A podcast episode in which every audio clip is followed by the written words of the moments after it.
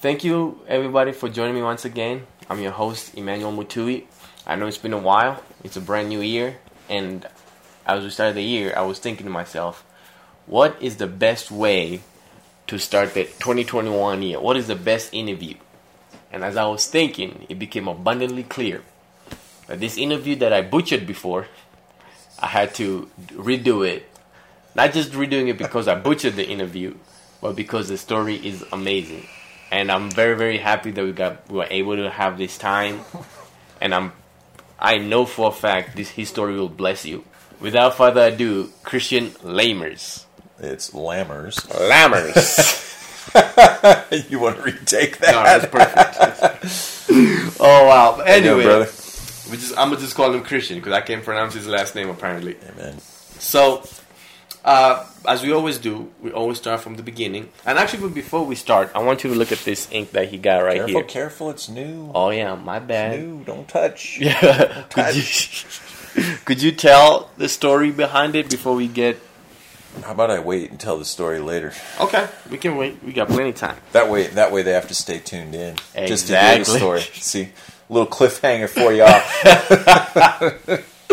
But anyway, so let's start from the beginning. Where where were you, where are you from? I'm from Peoria, Peoria, Illinois, which is a small town just outside Chicago. And so born in prayer. How do you say Peoria. Peoria? How was how were you? How was your childhood? Um, we moved around a lot. We were not military. My dad got transferred every three, maybe four years. So my childhood was constantly restarting, if Okay. you will. So every three to four years, I had to find a new group of friends. I had to start over, and it's uh, it was rough Yeah. doing that. Yeah. Um. So as that as all this movie got to start afresh all the time, did that affect? Because if I'm not, not mistaken, you didn't grow up in a Christian family. No. My parents were Catholic. They mm-hmm. forced us to church. I went through what was called CCD. I don't even remember what it stands for. Mm-hmm. So I had a. I had if My dad was Catholic, I should say. My mom just kind of went along for the ride. But I had a. Um, understanding of God at an mm-hmm. early age, although, even though I would say it was a twisted view of God, Okay. a judgmental God Yeah. you know, like grace wasn't preached. And obviously that affected how you. I guess it didn't. It didn't really matter to you because God was not a factor in your life, so you just do whatever you wanted to do. Pretty much. And so, Yeah. well, at, at what age did God begin to kind of start being a reality to you? So I would ask my dad questions when it came to God and heaven, eternity, things like that, because I was young. Mm-hmm. And then at, at the same time, I was slipping pretty bad in school, and turned out I had ADHD. They called it ADD, mm-hmm. and I was on Ritalin, and I always had this feeling that something was broken, mm-hmm. like in me. And what was the question? I want. ADD. See, what point did God begin to become, to a, become reality? a reality. Mm-hmm. So I would say I was 12, maybe 13. I was 13, started smoking because I had to find a new group of friends. And the people I found friends with were the ones who accepted me, and I was a nerd in school. Like, not the nerd that did his homework, not the nerd that was good in school. I was just dorky and got in fights all the time. So I started smoking, and at that point in my life, um, planning out my life, I wanted to. Um, when I grew up, I wanted to kill people for a living, and Where did that come from? I have no idea. Okay. I was very angry. And so my thought was I'm going to be a hitman. I will probably get paid off by whoever wants to have somebody whacked, if you will. Okay. And in that thought process, I started thinking the only way I can get away with this and do it eternally because I had an implementation. I mean, I had that, you know, seed sown from my dad. Mm-hmm. The only way I can get away with that is if there is no God. if there is no hell, mm. more specifically. If there's no hell, then I can do this and I would be fine and make a boat ton of money. I would travel, I would lay with the ladies, and it was exciting in my mind to do something of that nature. Didn't have friends anyway, kill them too. But, uh,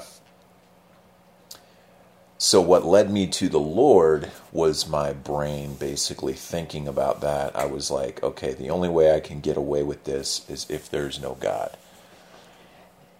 And if there is a God, and if what they say in church is true, that He created everything, and He was big enough to do that, then He's probably big enough to answer me if I ask, Are you real?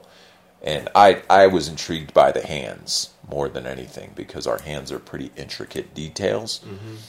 And I, I, I was just blown away at how they work, how your fingers move without even thinking. You know, you can do whatever with your hands. So I started thinking about it, and I was like, well, if there is a God and He was big enough to create my hands, if He was big enough to create the mountains, and at that time I didn't see mountains, but if He was big enough to create the trees and the earth and all these people around me, then He's probably big enough to answer me if I seek after Him, if He's real, in a way that only I would understand. Couldn't tell you how He answered me. I have no idea how He answered me.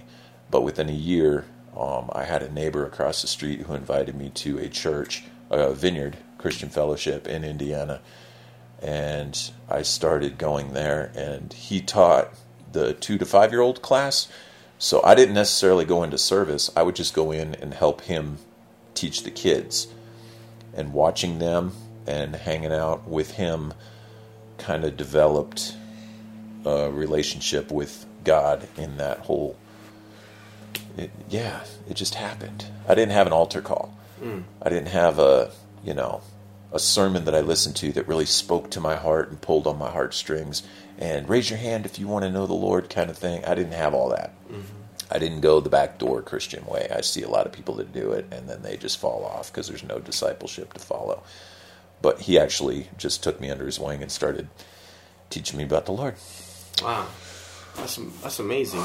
So after you you meet this guy and now you're growing in the Lord, did that change what you wanted to be? Yeah.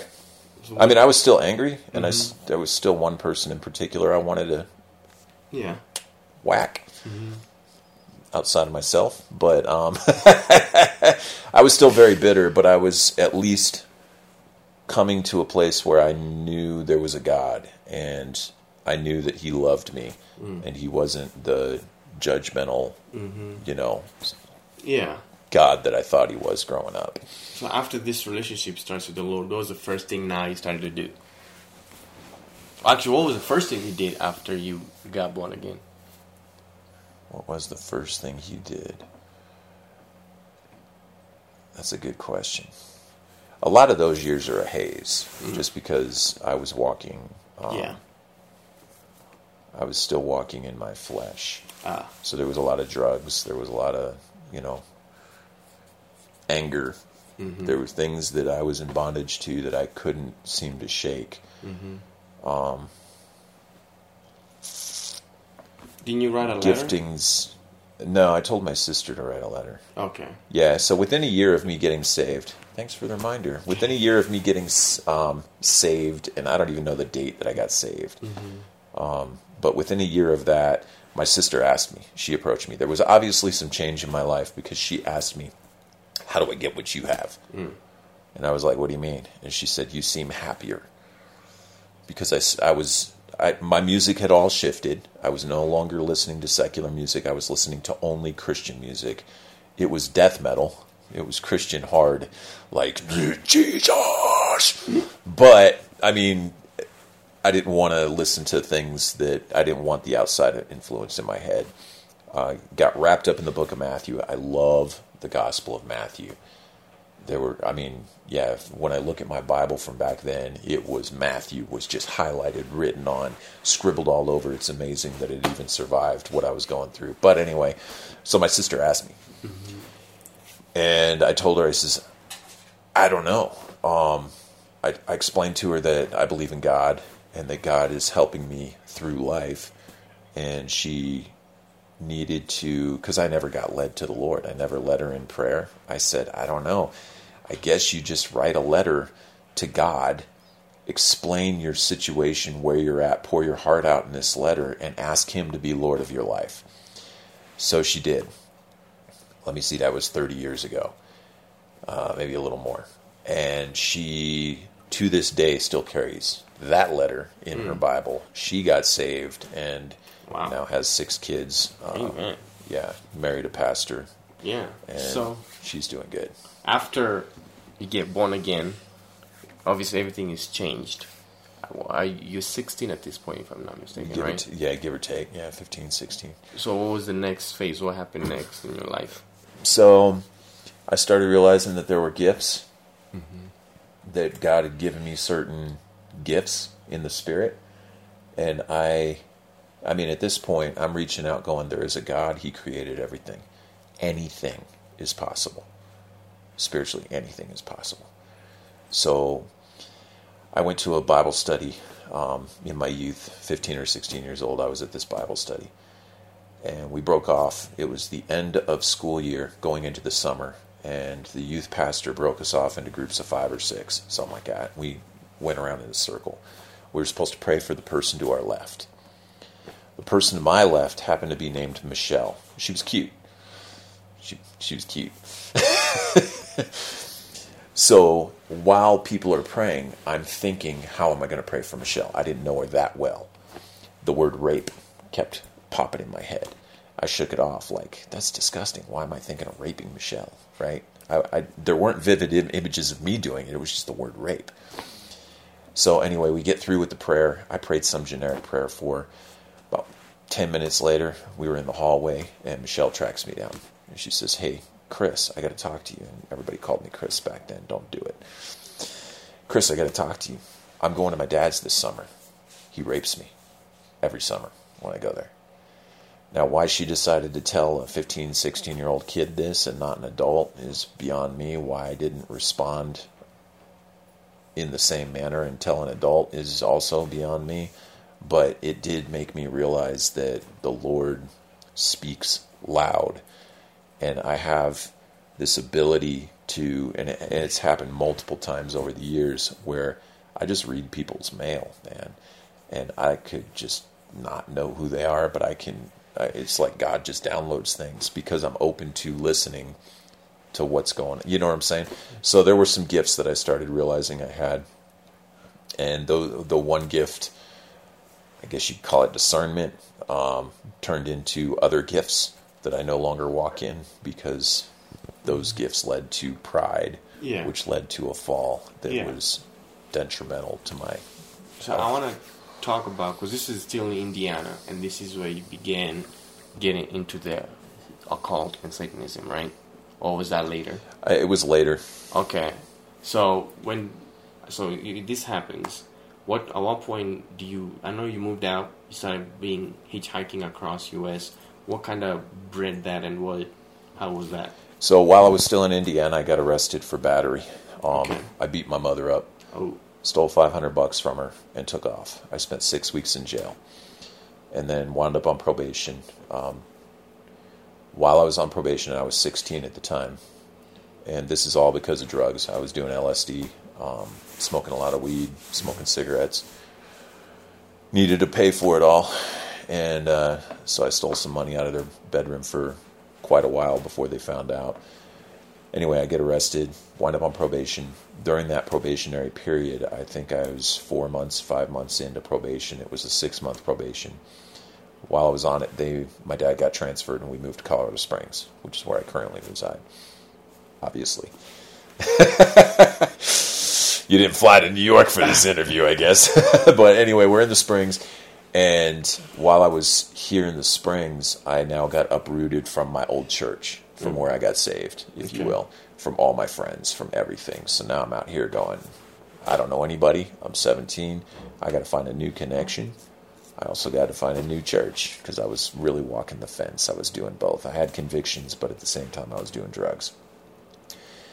Um, while I was 17, uh, tried to hit my sister with a car and uh, just curious as to what it would be like to watch the body hit the front of a car. Huh. So she got scared to death. Told my parents. They called the cops. Yeah, I was very violent. Yeah. I was very violent and Wow. angry, and a lot of bitterness that I hadn't worked through. Um, when I was 17, my parents approached me. It was right after my junior year in high school. And they sat me down and they said, Hey, um, it is very evident to us that you're not going to amount to anything in life. They didn't use that verbiage, but I'm going to keep it clean. The S word. Eh, the SH word, yeah. Um, you're not going to amount to anything, so why don't you go ahead and drop out of high school? You hate it anyway. And you've got one of two options. You can get a job. You're going to give us 90% of your paychecks. You'll keep 10%. We will save your money, and you can either A, get an apartment, you know, save up six months of rent, get an apartment, and move out quick, or you can be wait till you're 18, buy a van, and live in a van down by the river, kind of thing. You know, not not to pull a Chris Farley, but I decided for the quickest way out, which was an apartment. So I moved into an apartment right across the street from a church, another vineyard that I started going to out here. Um, I was taking the entire youth group to my apartment on Wednesday nights when they were supposed to be in church, and I had ounces of weed laying around. You know, so all the youth group, come on over. Christian's 17. He's got his own pad, man. We just start partying over here. Youth, I remember one day I was sitting on the couch, stoned out of my mind. Youth pastor came in because he realized what was going on. He had no youth group anymore. They were at my house, mm. like all of them, except a couple stragglers that didn't want to get partake. So they told the youth, yeah, they told the youth leader where they were at. He came in, barged into my door, and dumped all, flushed everything, like ounces of weed down the toilet. And he said, "You will leave. You will leave my youth group alone." And they still loved me. I mean, they invited me back to the church, and that, that was cool, whatever. But uh, Wow. so at that point, I lived my six months in my apartment, had 10 or 11 roommates, maybe 12 roommates that didn't pay rent. Like, you can move in. Your rent is to buy me cigarettes. Every time I want a cigarette, I want a cigarette. At that point, I was smoking five packs a day. So one person's rent was get my cigarettes. One person's rent was get me my beer. Another person's rent was get make sure I'm stoned. If I want if I want to hit off a bull, there better be a bong filled in front of me, kind of thing. Um, another person pay utilities. You know, it's like it just was what it was. By the time I was 18, it was right around my 18th birthday. That lease expired, and I was obviously kicked out. I had lost my job months before. I was just partying. I didn't care, and uh, that's when I went homeless and started hitchhiking cross country. And Wait, was there a specific thing that you were looking for when you? I wasn't looking for anything, bro. I was living one day at a time. Yeah, I don't freaking care if I'm alive tomorrow. I I didn't care. yeah. What some of the things that happened on your like one or two stories that you can remember from this stint? Oh, I'd have to think about that. So, in the process of obtaining gifts in the spirit, if you will, I started using those gifts to my benefit. There are gifts without repentance. You don't have to repent to have gifts. I, I'm, I'm a believer that if you have sight or you have discernment, you can use those things to your benefit, even mm-hmm. though that's not God's intent. We're man. We we can do. You know, we can make a choice. Yeah, God's not going to take a gift from you just because, in, in my experience, and maybe He does for some people, just to you know, mm-hmm. to save them a little bit from themselves. But for me, that wasn't the case, and so I became a womanizer, and I would read a women's mail just to intrigue them. And so, even though I was homeless for the years that I was homeless, and I, I can't recall, it was four to six years somewhere in that arena. Even though I was homeless, I didn't look homeless. I looked like I look now. I didn't carry myself in a way that was homeless. I was a young, young kid and looked like a college student. So I'd hitchhike all over the country, go to college towns, find a lady and hook up with her, read her mail, intrigue her, move in, stay with her for three months, drive her condo, you know, drive her beamer, live in her condo, and do all her dope.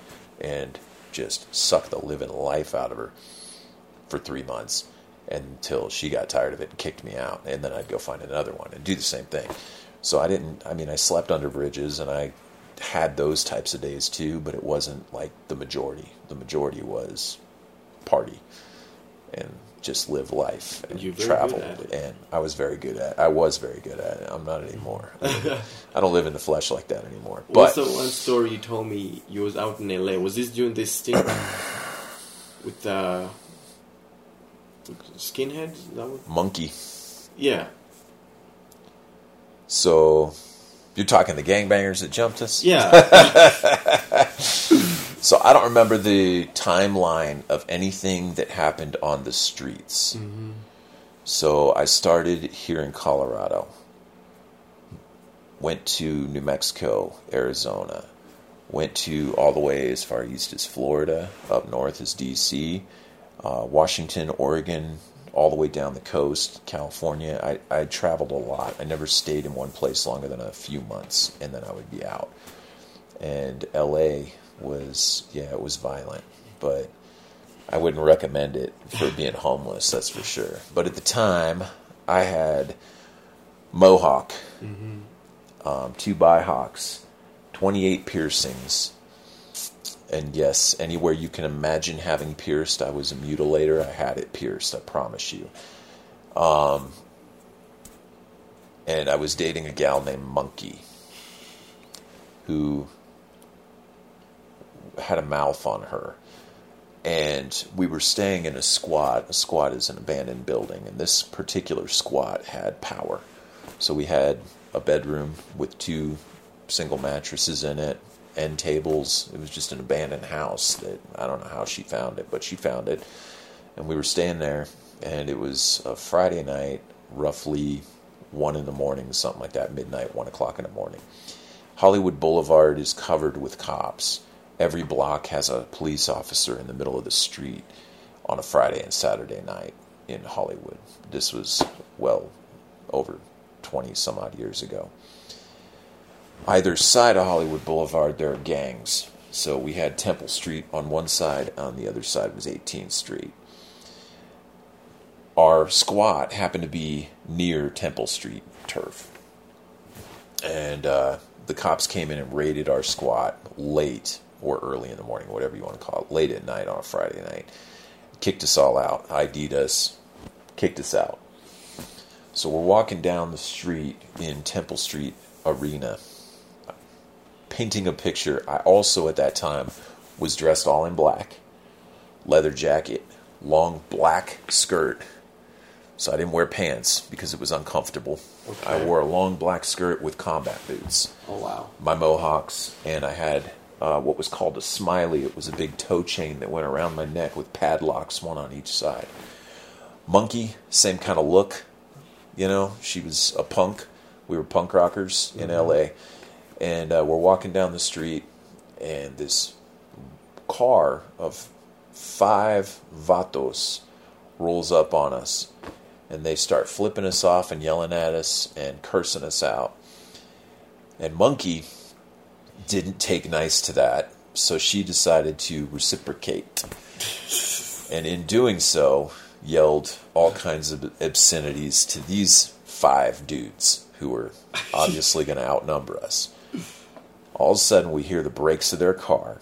They get out of the car and they chase us down. We turn around and run. I mean, we ain't we ain't sticking around for this. No. So we cut down the street, make a left to get onto Hollywood Boulevard. We're a block away from cops. We're like, if we can get there, we'll be all right. So we make the left, and as I'm turning left, she was running to my outside. She tripped on my boot. They always fall. She fell. Yeah, so she falls. I didn't realize it for a minute. I turn around to get her, and by the time I got to her, I pick her up and shoo her on. She gets up. I help her up. She runs. I look up. There's five vatos in my Kool Aid. Hmm. So now I have to fight. Yeah. So my right hand grabs my smiley. I swing over, knock one of them out. I take my smiley, spin it around, come back up the other way, knock another one out. So two of them are now down. So I'm like, cool, I'm down to three. I go back to get the third, and my smiley I lost control of, and all three of them jumped me. At this Oh. point, three dudes on me wasn't a very good odd, so I just I dropped to the fetal position, protect my head. They beat the living tar out of me, and then they all leave. So Monkey make it to the cops? Monkey made it, but she didn't make it to the cops. She wasn't making it to the cops, man. She she claimed she was wanted for uh, homicide Oh. or questioning on a homicide. I don't know if that was true. I don't know whatever happened to that, but we wound up breaking up a couple months later, and I found out a few years later that she had actually gotten killed. Oh, Yeah, that's sad. But so wow, it's crazy. yeah. crazy story. That's the first time I've heard the full story. That was the yeah. That was the full story of that. Yeah, Long as it is. it's perfect. So I do want to go back because I know after you this first stint of homelessness, you you end up back in Indiana. Mm-hmm. So what made you go back? Um, I don't know. I have. Uh, I wanted to go see the guy who originally led me to the Lord, and um, so I went back out there. I mean, I went to high school out there, Yeah. and in the time that we moved as kids, we went from Peoria to Chicago to Indiana, Fort Wayne. We were there three or four years. Then we moved to Texas, and then four years or three years there. Uh, Again, my timelines are fuzzy.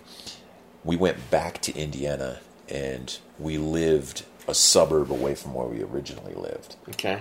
So, even though we moved every three to four years, I Yeah. that was kind of home because mm-hmm. I had lived there a couple of times, so seven or eight years total in Yeah. Indiana. So I wanted to go back and see some people that Okay. I used to Mess around roll with. Yeah. So roll when you with. go back, I know this is when the Satanism kind of began.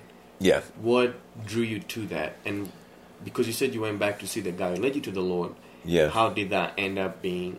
So I went back to see. Uh, his name was Eric. I Yeah. went back to see him. And putting it in perspective, he was 28 when I met him, and I was 13. Okay. I used to wash his car and mow his lawn. That's how he established relations with me. And then he started talking about the Lord and took me to church, and that, Yeah. the rest is history there. But so he's quite a bit older than me. Um, never got married, and uh, I went back to see him. He basically said, "Yeah, you can't stay here, bro." And so at that point, I was discouraged and was like, well, "What the hell ever?" And uh, so I needed a place to stay. So I ran into some cats uh, downtown. Uh, Indiana downtown Fort Wayne is very um, witchcraft. There's a lot of witchcraft in that town. Okay. I don't know that I would call it Satanism because they're two different religions, if you will. We as Christians know it's all demonic, yeah. Yeah. But they wouldn't call it Satanism, they call it witchcraft. So I ran into a guy, wound up staying at his pad, and he was an ex Satanist mm-hmm. who had become a Wiccan Okay. and he had spent 13 years in prison and he was the head of a coven that was out there that I befriended and started hanging out with okay. Going back to the gifts without repentance I was still walking in my gifts I mean at this point I was sensing what was in the room I could sense demons I could see them I, there was a lot going on um, to the point where I walked up to a schizophrenic in a donut shop in Indiana and I told him exactly what he was seeing and what they look like. And he couldn't believe it. He was like, How do you know? And I'm like, Because you're not schizophrenic, bro. You're just seeing demons. Like in the Bible, Jesus never talked about schizophrenia. They were always demonically oppressed or possessed, one or the other. So I don't, I don't believe in some of the mental illness that's out there. I just believe a lot of it's spiritual and people have giftings. Yeah. So, not to go on that debate, but um, I started walking in my uh, in my gifts when I was homeless, and eventually it became, look what I can do. We all know, as Christians, that pride come before the fall, haughty spirit before destruction.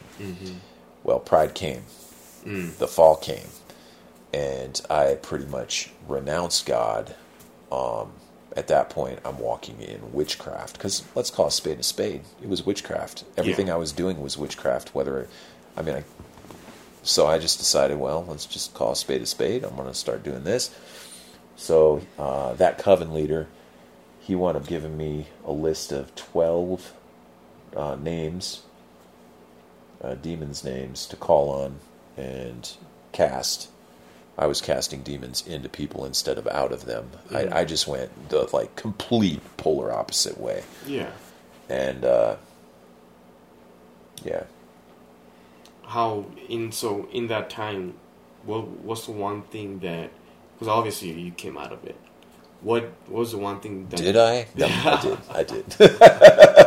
We're not be sitting here having this conversation. But what was the one thing that made you to start wondering, is this all, or is do I, this is what I want to do, or do I want to go back to the like? What was the shift? When did the shift start?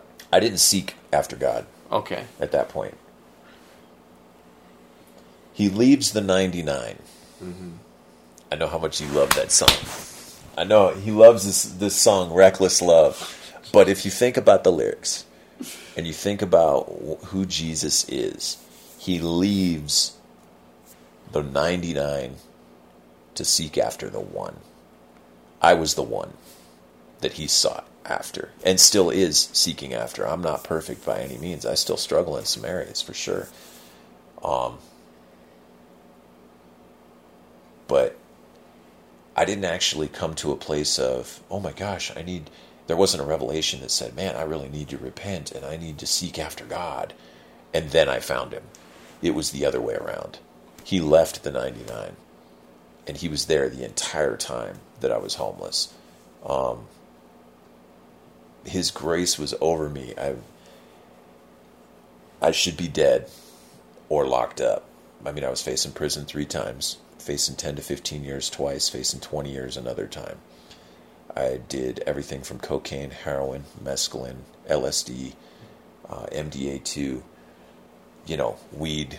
I drank 12 bottles a day. I drank in the morning. I drank all the way through the day. I drank into the night. I stayed up six days a week on meth. I weighed 145 pounds. Picture me 50 pounds lighter than I am now. That's what I look like on meth. Um, yeah, I was I was just living my life at partying to the very most extreme that I could get to, and didn't care if I lived or died. But God cared, and His grace was there. And in His grace and in His pursuing me, that's how I came back to the Lord. I I had uh, He approached me in a dream. okay. That's what. Yeah, you're waiting for the. I'm waiting for the story. All right, so the story. He, uh, so one night I got just blitzkrieged, and I was walking in Boulder. I was in Pearl Street, uh, at Pearl Street Mall, and I passed out in a bush.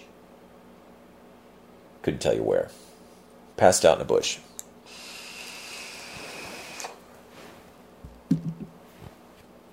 And when I said passed out, I did, I I was so drunk I passed out involuntarily. Just kind of fell over in a bush. That night I had a dream that I had gotten stoned to death because I wasn't walking right with Christ. And I woke up, and basically in that dream it was quite a few Christians chasing me in the mountains of Colorado. Go figure. I was in the mountains of Colorado getting chased down. They all had rocks and they were they were ready to kill me because I was not representing what I knew to be truth. So I wake up from this dream terrified and it was vivid. I walk up the street, um, went to a place called The Hill. I don't know if they still call it that, but it was the college area of Boulder. And I'm sitting on the side of the uh, building, panhandling, you know, asking people for change. And uh, I asked this bag lady, who I don't believe was a bag lady after all these years. I believe it was an angel. Um, we we know uh, the word says that there are angels on this planet. I believe it was an angel. Be, primarily because there are no bag ladies like that. Not back then, you know, there were no bag ladies in uh, Boulder. But anyway, she's got the cart. It's full. She's looking like a big old, you know, got the wart, the whole nine. What you picture a bag lady from LA to look like, that's what this woman looked like. I asked her for change. don't know why. I just asked everybody. So I asked this woman for change. She walks about five feet past me, stops dead in her tracks, turns around. The wages of sin is death. The free gift of God is eternal life through our Lord Christ Jesus. Turn your life around now, or you'll, you'll be dead in a year. Well, I just had a dream that I got killed. Now this happens. I'm like, I look up, she's gone. I'm like, okay, well, that was weird. So at that point, I'm like, Lord, if you can still use me, if you still want to use me, I give my life back to you. I'm done. I can't live this way anymore. I walk down the street to Pearl Street Mall. Keep pan. I'm still panhandling. I'm trying to get coffee and donuts. And maybe 20 minutes, 20 minutes go by, half hour, something like that. I don't know time frame. But uh, three ladies are walking down. There's two, two or three ladies are walking down the street about my age. I asked them for change, and uh, they said, "We have no money, but we can pray for you in the name of Jesus." And I said, "You, I got to talk to you." And so I took them to a parking garage, sat with them for a good hour, and just shared. I just poured my heart out to them, told them what I had done, how I knew the Lord, how I left the Lord, walked in these gifts, blah, blah, blah, the whole nine. And within a week to two weeks, I had moved into a four bedroom house. Was I had a job making more money than I'd ever made in my life. I mean, back then it was over 23 years ago. I was making over 15 bucks an hour for being a homeless guy. That was pretty damn good. Um, Full time work and met my first wife and found a good church. Mm. Like all within, and I was given a car, orange Datsun B210, all within a week and a half. So, like God's grace, yeah, was more than sufficient, and He just lavished who He was on me at that point. Yeah. Funny thing about that, I got into this house, and I'm like, wow, God, you're good. Like, I've never worried about money. Yeah. I've never worried about buying a car. I've always been, I've been given probably six cars in my lifetime. Um, I never worry about if I have to go somewhere, God's going to pay for it. I, I, I just don't worry about that type of stuff. I was homeless long enough that I know God's a provider. Like, I don't, mm-hmm. I'm not panhandling off of God, but He's going to take care of things if I need it. Mm-hmm. He opens the doors. And uh, I'm sitting in my living room of this rental I just moved into. Somebody gave me a Bible. I opened up the Bible. I, I haven't read a Bible in years, you know?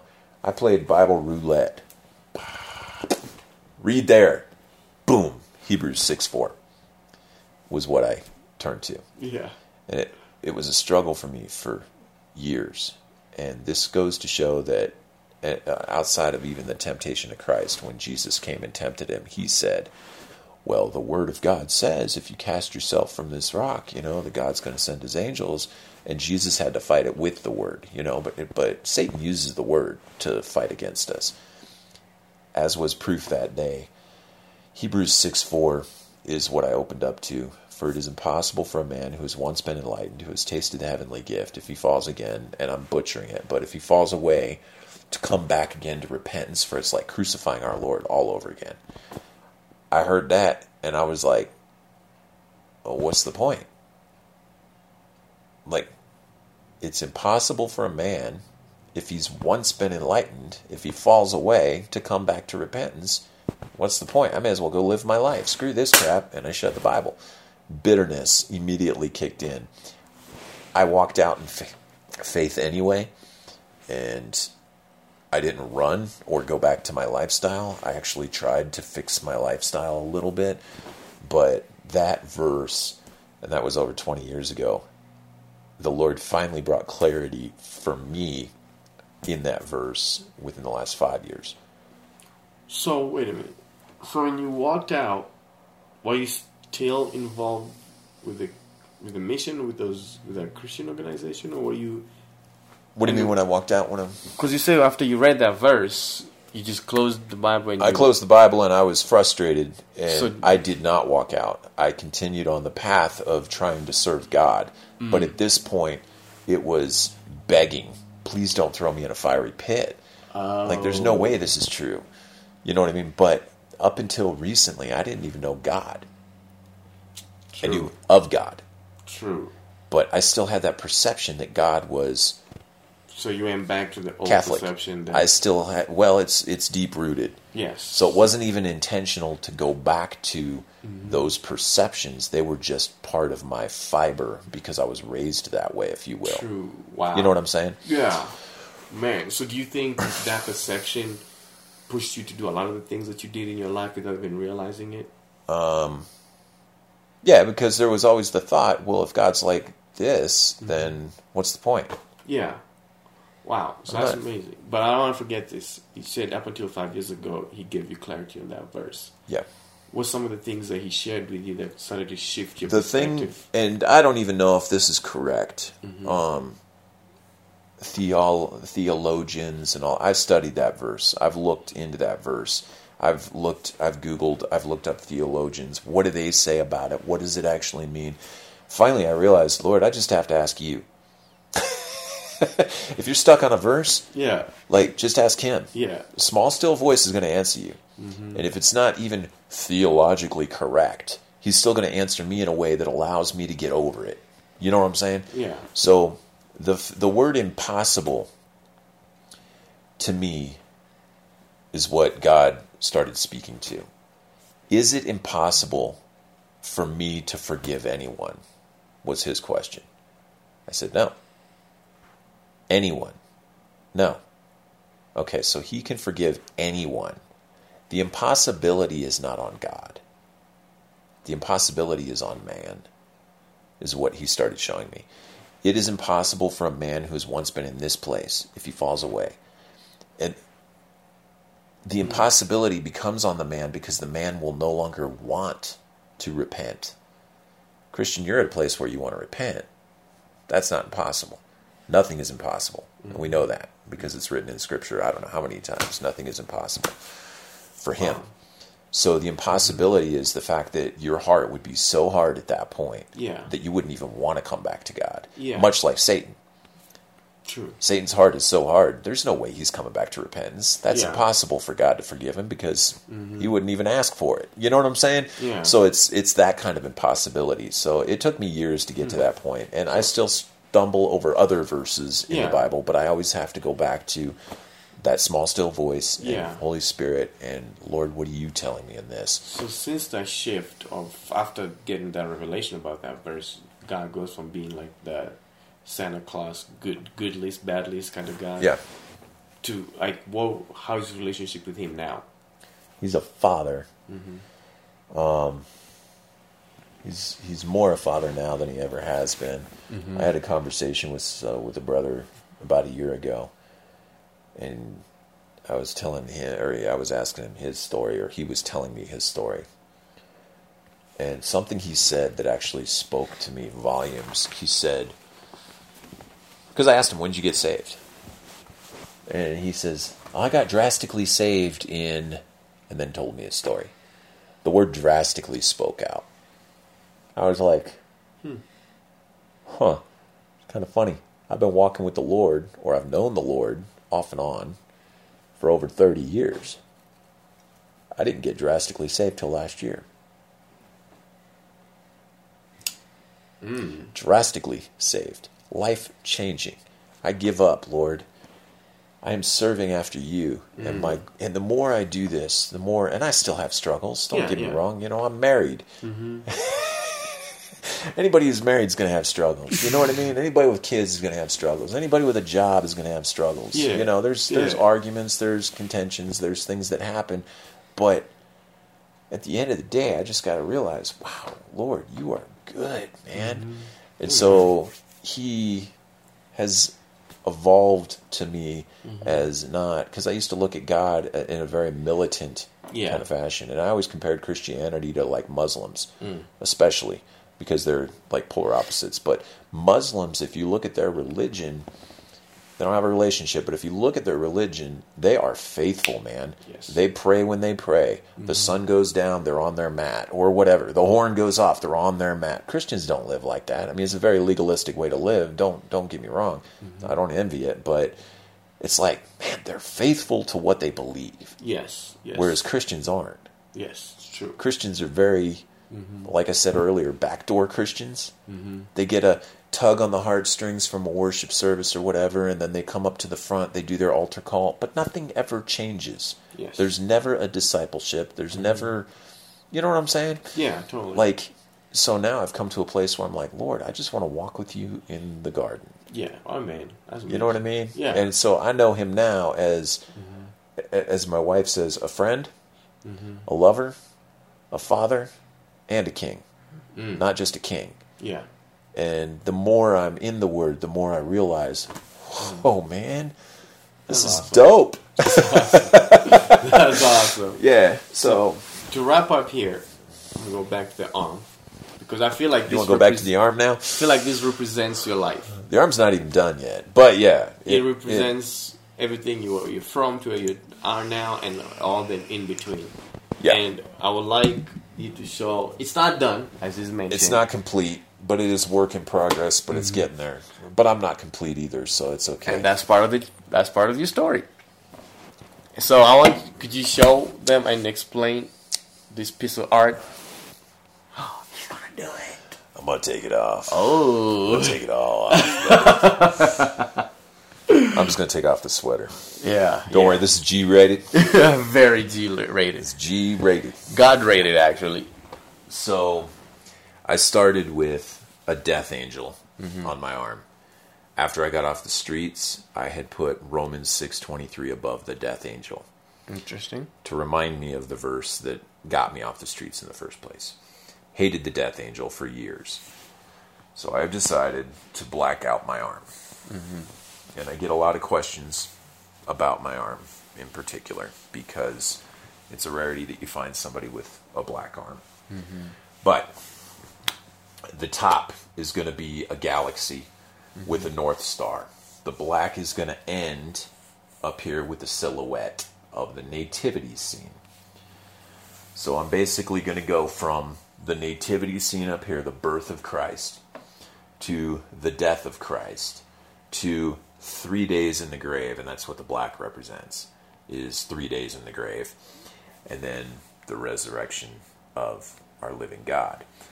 Down here on my knuckles, I'm going to be putting 11 semicolon 1 um, the 11 semicolon 1 is for Hebrews 11 1. Mm. Was it faith is the Evidence. s- evidence of things hoped for, the substance of things not yet seen? You can look it up. Hebrews 11 1.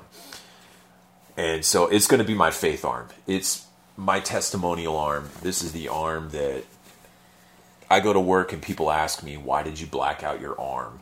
It allows me, it's an open door.